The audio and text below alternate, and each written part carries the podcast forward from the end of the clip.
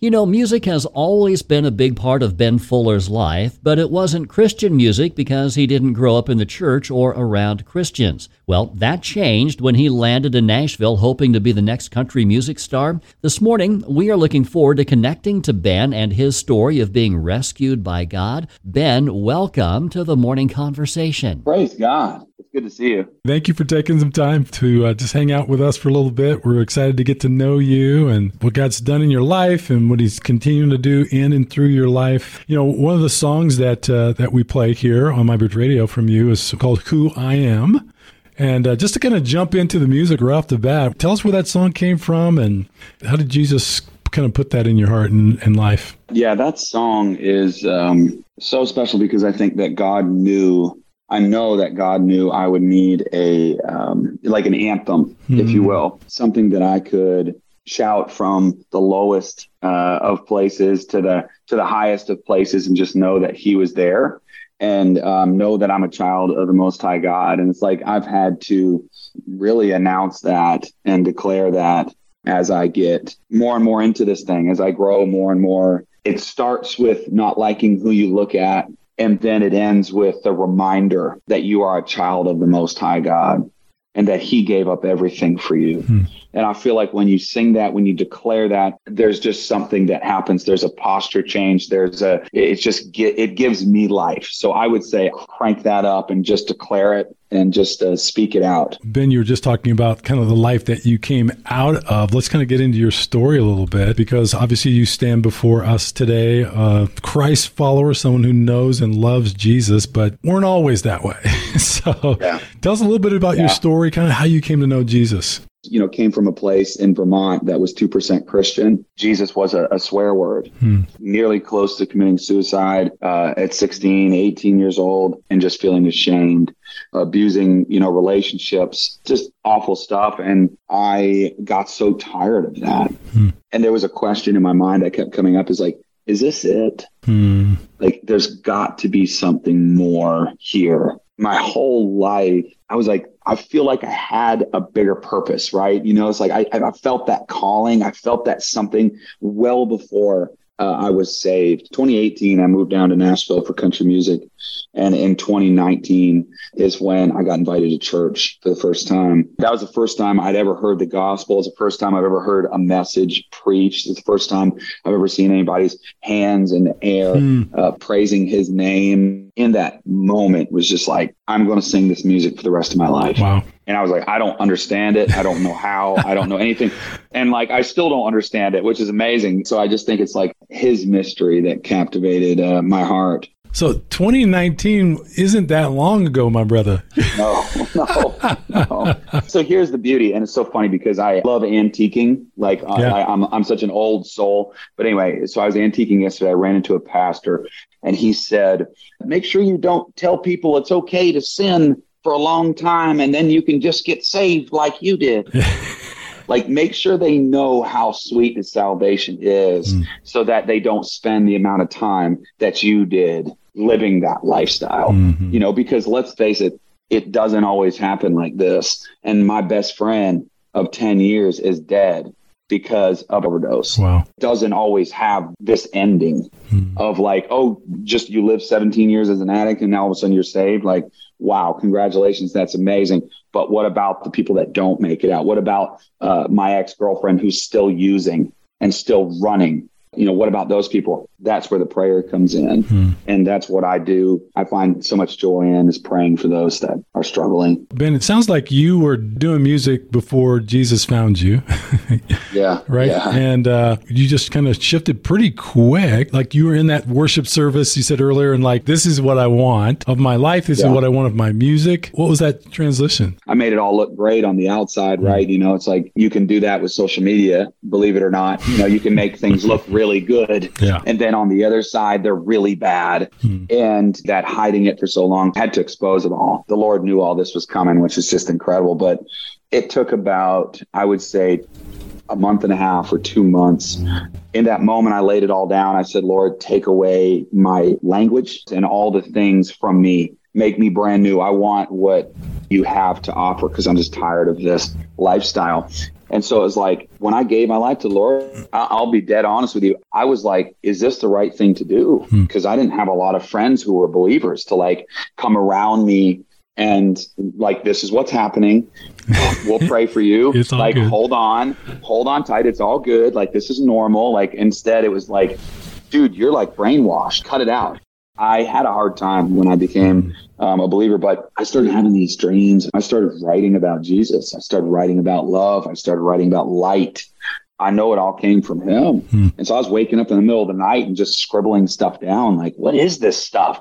That's when my writing changed. And that's again the thing that I always reflect. I was just talking to someone earlier this morning about how I used to think that to be a Christian, it's about a list of don'ts, like don't do this, even though inside you really want to do it, and a list of do's, and inside you really don't want to do those. But that's not it at all. Like when I came to know Jesus and he began to transform me from the inside out, right? So it wasn't this list of rules, it was this relationship with him. And I stopped wanting to do some things I was doing before. And I started wanting to do things that I never wanted to do before. And it was just this transformational experience. It's so cool. And I am convinced, you know, because I questioned a lot too and I feel like Peter a lot of days. And I'm like doubting and I'm trying to figure things out. I'm like, is this even real? Is this even mm. right? Is this even and and when I think back to that moment, Jesus was the common denominator mm. when everything changed. Mm. Like he was the one, Absolutely. he was the name that came into my life. That's when everything changed. And so I undoubtedly know that it was him. Ben, we have an adversary who would love to kill, steal, and destroy. So what are you doing to kind of keep yourself grounded in this relatively newfound faith, which I think is awesome. I may so relate to your story. But uh, what are you doing to really kind of go, let me make sure that my roots go deep? In a very short amount of time, I got introduced to some of the most godly hmm. people mm. that I could ever imagine. And so all of a sudden, these people just start coming into my life, you know, whether it's my manager, whether it's my band members, whether it's um, spiritual families. I have a, a father in Christ uh, in mm. Missouri that is like a spitting image of my real father. Mm. And like he just pours into me constantly. Mm. The family that brought me to church to begin with constantly will check in on me and hmm. pour into me. It's it's amazing how God put all these people. So I guess my answer would be to that is the community mm. that I have around me and the people that I surround myself with. They love Jesus way more than me. Mm. And when that happens, it just rubs off constantly. And so whether it's a little piece of scripture or whether it's like, hey, you shouldn't be saying that or whether it's like eh, just watch it and let's be let's be quick to listen and slow to speak or whether it's just like amazing job dude. Like you are acting like jesus up there. Little things like that have just built me up. Um, we as a band do a lot of bible studies and um, you know devotionals and stuff. And so it is it's literally surrounding myself with Jesus. So, Ben, let's dive into another song here. You got a song called He Found Me, and I was actually listening to it this morning beforehand, and I, I loved it. And I'd love to hear your heart on it before we play it this morning. Yeah, I um, that song is is super special. And to be honest with you, I was really nervous to be that honest. Hmm. You know, I found peace inside of powder till it put me on the floor. You know, got so close to overdosing. Uh, I nearly knocked on heaven's door. Like I'm, I'm thinking about those times that was that was real to me, um, the most real to me and the most honest. And it was scary turning that song in because I remember the label was like, "Can we say that? I, is that is that a is that too you know?" And and I remember everyone was just kind of like, "But boy, is it real! Mm. Like, boy, is it honest! Like, we love it."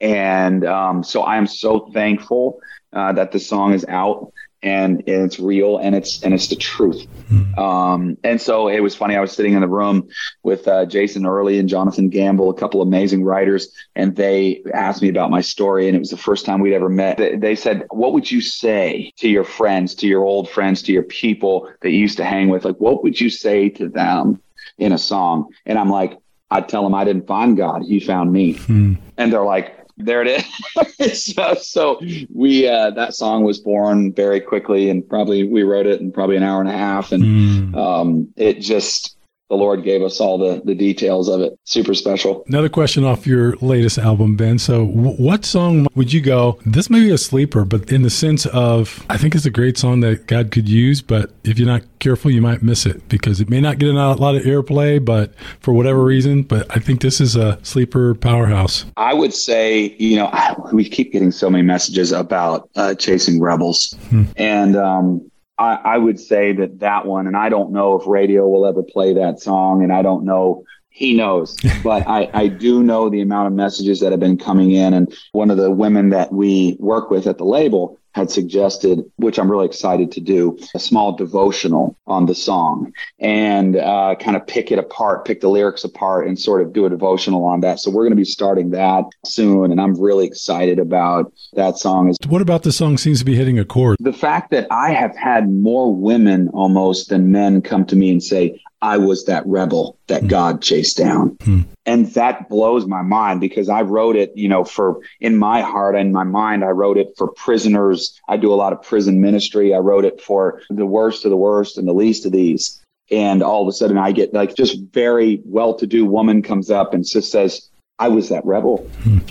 And I'm like, what? Like you are? You're a rebel? And it's blown my mind. Ben, I'm sure you being uh, so musically oriented, you, you understand the power and impact of music. What's a song outside of the song that you sing right now that you go, man, this is a song that's ministering to me right now? Um, Heart of God by Zach Williams. And I know that's a little biased because I'm on tour with him right now, but I do know that, uh, that when I first heard that song, it just, it really hit me in so many different ways. But when I think about it, it's funny. Zach tells a story, but his vision of God was this was this king on a throne shaking his head at him at every wrong thing that he's done. And he's just like, why are you doing this? This is awful and all these things. And that's not who God is. There's only love in the heart of God. So I have just been declaring that song and I actually did a, a small cover of that song, which will be released at some point here soon in the future. I'm really excited about it because it's an amazing song. So, Ben, there's some people listening right now that they might know about God, but they don't know God. And maybe they're finding themselves hopeless, helpless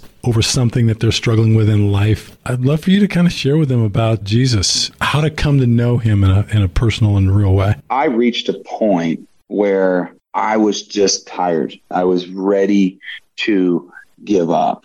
And I kept asking myself, is there something more? There's got to be something more. There's got to be something else. And I grew up in a place where, like I said, Jesus was a swear word. Jesus was just a, a, derogatory sentence that came out of my mouth. And so, but when I first heard the gospel, it was like something clicked and something switched. And it was like I had reached that point where I tried everything.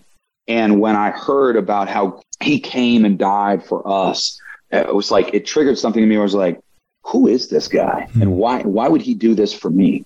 He doesn't even know who I am." Or does he? And then I started digging into these things. and I started reading the Bible, and, and I'm not a reader. And so, for those of you that aren't readers out there, like I am not a reader, but I open the book every morning and I just say, God, what do you want me to read? Mm. I'll read one sentence, and I and I swear every single day it's something that's like, how did you know that? Or the, how did he know that? And so if you're questioning this thing, if you're wondering about who he is, if you are in a place of desperation like I was, if you're in a place of confusion, if you're in a place of I'm always tired and I just need some hope, I just dare you to ask him. And that's what I did is I asked him. I got mad. I was like, if you're even real, if you're even all this power that they say you are, can you do this for me? Please? Like I'm I'm ready but here's the thing not just saying it, mm. but believing it. But I literally would say that if you're in that place of questioning, if you're in that place of asking, if you're in that place of uncomfortability, then just ask him. Like I dare you to ask him. Mm. And I did, and he's changed my life. Mm. I can't explain it. I don't understand it. It is, and this is this is literally what I'm feeling, but it's like it is the mystery of God hmm. that keeps me coming back. I ran away for years. I did all the things and nothing ever worked until he came into my life. Okay, brother, before we let you go this morning, give us, first of all, favorite Bible verse thus far. It would be John 6. It's such a beautiful reminder to me, but Jesus is speaking about how everyone has gone astray, how everyone's taken their own paths and these other ways and these other things because it's just easier. And he looked at his 12 disciples and he said, Are you guys going to go too? Mm-hmm. And Peter looked up at Jesus because I would picture Peter in a lower place, postured himself in a lower place. And he looked up at Jesus and, and, and he said, My Lord, to whom shall we go? There's nobody else. And so that that verse has stuck with me. When I read it, it hit me so hard, and I just realized that I've got nowhere else to go. Mm-hmm. Only He has the words of eternal life. Amen. Yeah, so good. Well, Ben, thank you for being with us this morning, and thank you as well for your raw honesty and for how you've shared your story, one that I think a lot of people can really relate to. We will be praying with you that God will continue to direct your steps as you're given opportunities to share your music and your story to a hurting world. Again, Again, thanks for spending the morning with us today. Thank you. I'm I'm so blessed to be here and thank you so much. And this is what he does. The devil attacks and God redeems every single time. He can't win. He'll never win. So, thank you, Lord.